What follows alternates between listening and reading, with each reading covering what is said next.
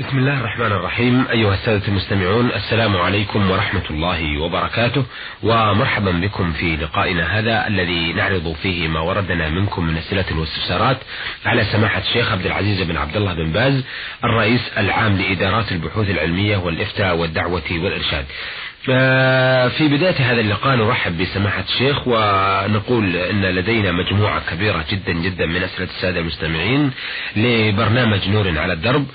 ولعلنا نتمكن في هذا اللقاء من عرض أسئلة السادة أم راشد ومحمد أحمد عبد الله الشمراني بجدة وعبد العزيز سلمان محمد الرشيد من تيمة ومحمد علي عبد الله من السودان وميم حاء قاف من الخرج والأخت حرم يوسف محمد يوسف من قرية الشليخة بالسودان.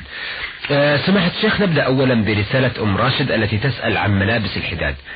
تقول في رسالتها إلى أصحاب الفضيلة الكرام أطرح عليكم بعض الأسئلة وأرجو أن أجد الجواب الصحيح. هل للمرأة لبس معين في فترة الحداد كالأسود أو الأخضر مثلا؟ بسم الله الرحمن الرحيم. الحمد لله وصلى الله وسلم على رسول الله وعلى آله وأصحابه ومن اهتدى بهداه. أما بعد عليها أن تلبس اللباس لما فيه جمال. يعني ليس بجميل حتى لا يفتن الرجال ولا يكون عرضة لفتنتها مثل الأسود الذي ليس بجميل والاخضر الذي ليس بجميل والأزرق الذي ليس بجميل. لأن الرسول صلى الله عليه وسلم قال ولا تلبس إلا ثوب عصر فالحاصل أنها تلبس اللباس التي ليس فيه لفت النظر ليس فيه جمال واضح. اما ازرق ليس بجميل أو اسود ليس بجميل أو اخضر ليس بجميل نحو ذلك أو احمر ليس بجميل.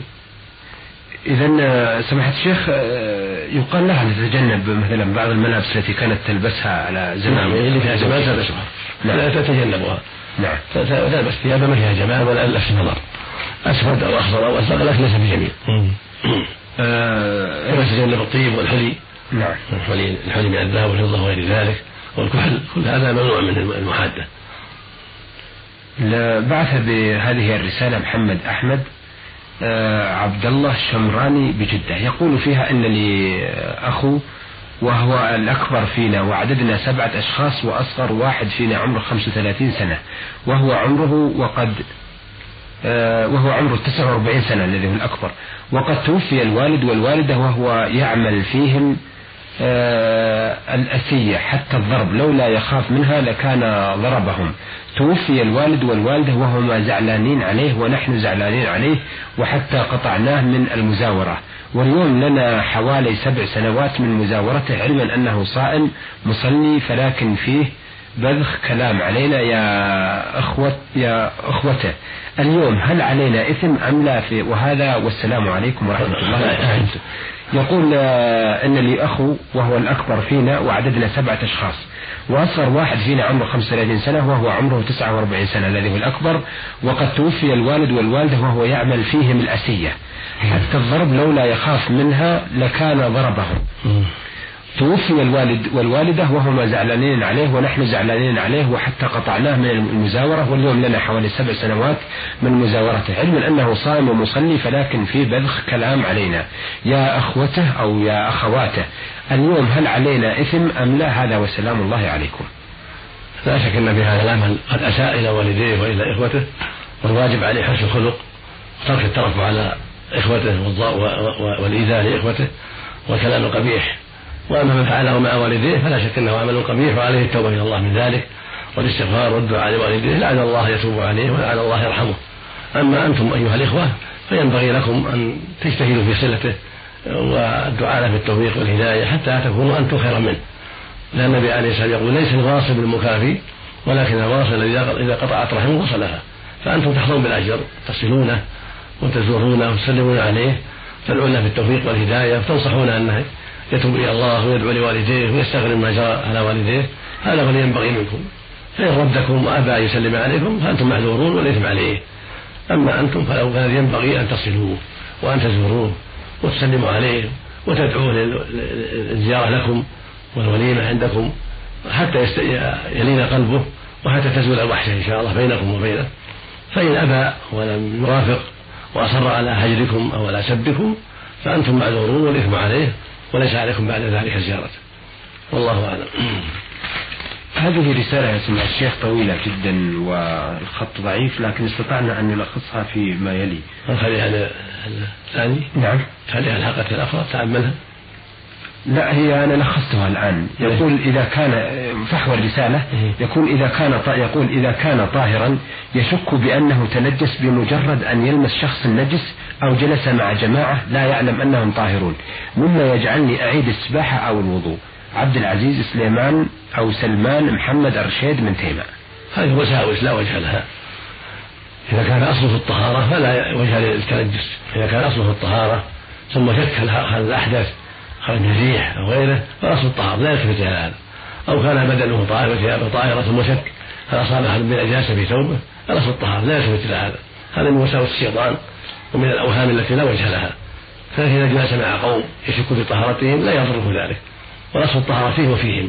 فلا ينبغي أن يوسوس أو يتوهم هذه الأشياء الباطلة. والأصل الطهارة في ثيابه وبدنه والطهارة في الحدث. فلا تزول هذه الطهارة إلا بيقين أنه أحدث فيتوضأ. أو بيقين أنه أصاب ثوبه نجاسة معلومة فيطهر ما أصابه. أما هذه الأوهام فلا وجه لها. آه هذه رسالة من السودان يقول المخلص محمد علي عبد الله. يقول حضرة السادة المرشدين دمتم في حفظ الله ورعايته والسلام عليكم ورحمته. سبق أرسلت استفسار عن قطع الجمار وفي الحقيقة عجبنا عليه في في حينه. يقول ثم أرسلت استفسار عن إمام لم أصلي معه قبل ذلك. فصليت معه فريضة الجمعة والإمام المذكور آه، بعد الفاتحة قرأ السورة الثانية ونسي فيها آية. ولم آه، ينبئه الذين كانوا بالقرب منه.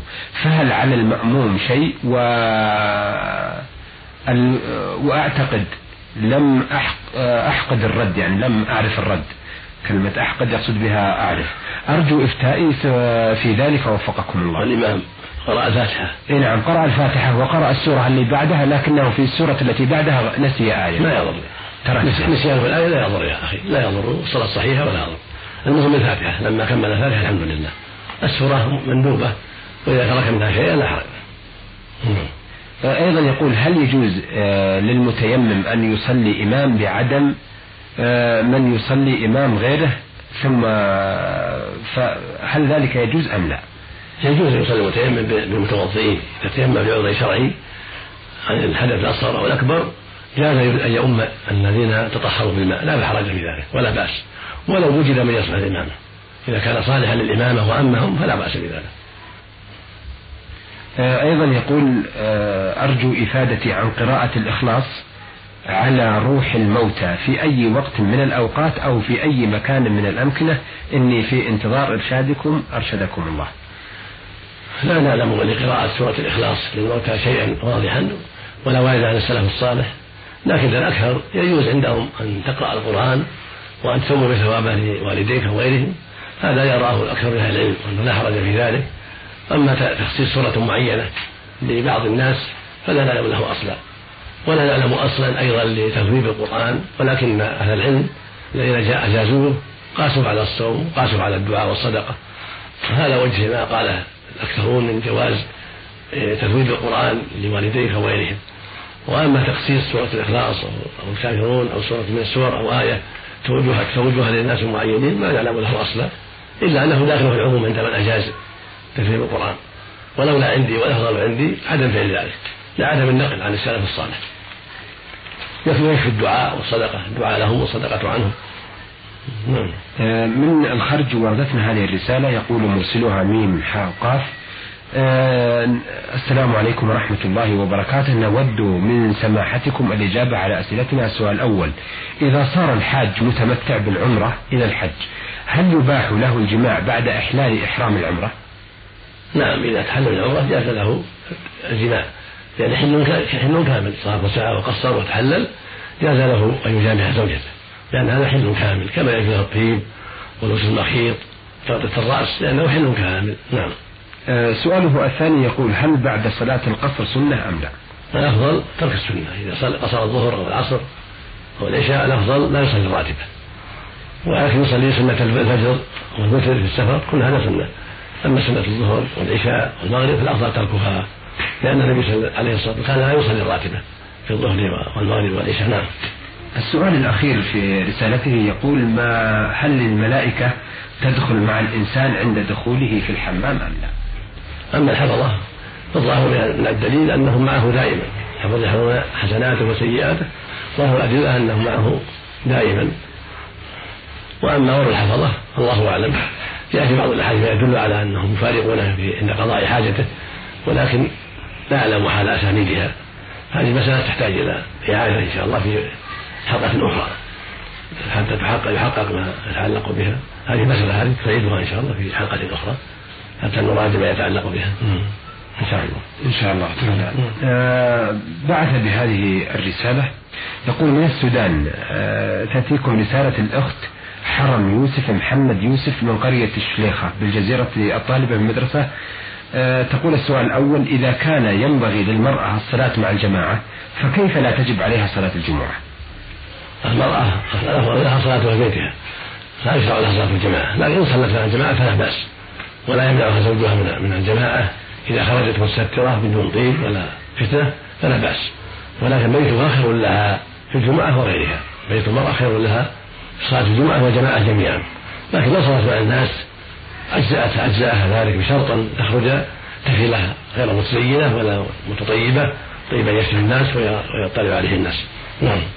أيضا تقول إذا توفر في المرأة شروط الإمام فهل ينبغي لها أن تصلي بالنساء في جماعة أم لا؟ إن صلت بهم فهو أفضل في بيتها. صلت بهم في بيتها جماعة فهو أفضل ولكن لا يجب لأن الجماعة غير واجب حق النساء. نعم. لكن لو صلت بهم جماعة للتعليم والتوجيه هذا طيب. وقد روي روي عن أم سلمة وعائشة أنهما صلتا ببعض النساء جماعة. هذا من باب التعليم والتوجيه إلى الخير ولكن لا يجب. آه، أيضا تقول لكن قبل أن ننزع عن سؤال هذا هل تتقدم في الجماعة؟ في وسطهم في وسطهم. نعم. نعم. آه سؤالها الثالث تقول لماذا سقطت عن المرأة صلاة الجنازة وتشييعها؟ ولمن يكون ثواب صلاة الجنازة للمصلي أم للمصلى عليه أم للاثنين معا وبأي قدر؟ المصلي له ثواب الصلاة والمصلى عليه له الدعاء يرجى له أن الله يقبل الدعاء دعي به له والمقصود الصلاة عليه الدعاء له والترحم عليه والشفاعة له. والمرأة غير ساقطة عن الصلاة تصلي على الجنازة لكن بس لا تسيئها إلى المقابر. نعم. لا تخرج مع المقابر أما الصلاة عليها تصلي مع الناس على الجنازة. صلت على الجنازة فلها أجر المصلين كالرجال. نعم. لكن لا تتبعها إلى المقابر. أه تقول أيضا آه، الأخت حرم يوسف محمد يوسف من السودان إذا خرج المسلم من حدود الشريعة الإسلامية هل آه، ينبغي للمسلمين أن يصلوا عليه عند مماته أم لا؟ هذا يختلف إن كان خروجه عن الحدود يوجب كفره صار مرتدا ولا يصلى عليه. أما إن كان خروجه بالمعصية مثل زنا وهو لا يستحل الزنا أو شرب الخمر ولا يستحل الخمر أو معصية أخرى لا يستحلها هذا يصلى عليه. ويدعى له بالمغفرة والرحمة لأنه عاصي أما إذا كانت معصيته توجب الردة تخرجه عن الإسلام فلا يصلى عليه. مثل ترك الصلاة والعياذ بالله وجعل لوجوبها مثل استحلال الزنا يرى حلال سب الدين سب الرسول استهزاء بالرسول الذي يموت على هذه الحال لا يصلى عليه. نعم. يعني يرد عن الإسلام نسأل الله. نعم. آه أيضا تقول كيف تكون الصلاة على النبي من عند الله؟ وكيف صلاة العبد على النبي؟ وفقكم الله. الصلاة من عند الله ثناؤه على الرسول صلى الله عليه وسلم. ثناؤه عليه الملائكة. صلاة الله على العبد ثناء الله عليه عند الملائكة. ورحمته إياه برحمته بتوفيقه في الدنيا وإدخاله الجنة في الآخرة هذا من صلاته عليه ولكن معظمها الثناء صلاة الله ثناء على العبد فلا الأعلى وأما صلاة العباد عليه فالدعاء له ترحم عليه. صلاة على النبي صلى الله عليه وسلم يعني أن يصلوا كما أمر كما أمر وبين لهم اللهم صل على محمد وعلى آل محمد كما صليت على إبراهيم وعلى آل إبراهيم إنك حميد مجيد. اللهم بارك على محمد وعلى آل محمد كما باركت على إبراهيم وعلى آل إبراهيم إنك حميد يعني صلاه إبراهيم المعروفة. وهي انواع جاءت عن النبي صلى الله عليه وسلم من طريق هشام بن عجره من طريق آه، أبي مسعود الأنصاري ومن طرق أخرى فيصلي كما جاءت الصلاة على النبي صلى الله عليه وسلم في الأحاديث الصحيحة يصلي نعم. عليه كما جاءت عنه الصلاة الصلاة عليه عليه الصلاة والسلام نعم. بأنواع كثيرة هذه السنة. آه شكرا لسماحة الشيخ عبد العزيز. أيها السادة في نهاية هذا اللقاء الذي عرضنا فيه أسئلة السادة أم راشد وتسأل عن ملابس الحداد ومحمد أحمد عبد الله الشمراني بجدة والمستمع عبد العزيز سلمان محمد رشيد من تيماء ومحمد علي عبد الله من السودان ومن الخرج المستمع ميم قاف وأخيرا رسالة الأخت حرم يوسف محمد يوسف من قرية الشليخة بالسودان. عرضنا هذه الأسئلة والاستفسارات على سماحة الشيخ عبد عبد العزيز بن عبد الله بن باز الرئيس العام لإدارات البحوث العلمية والإفتاء والدعوة والإرشاد. آه شكرا لسماحة الشيخ وشكرا لكم أيها الإخوة وإلى أن نلتقي بحضراتكم إن شاء الله تعالى نستودعكم الله والسلام عليكم ورحمة الله وبركاته.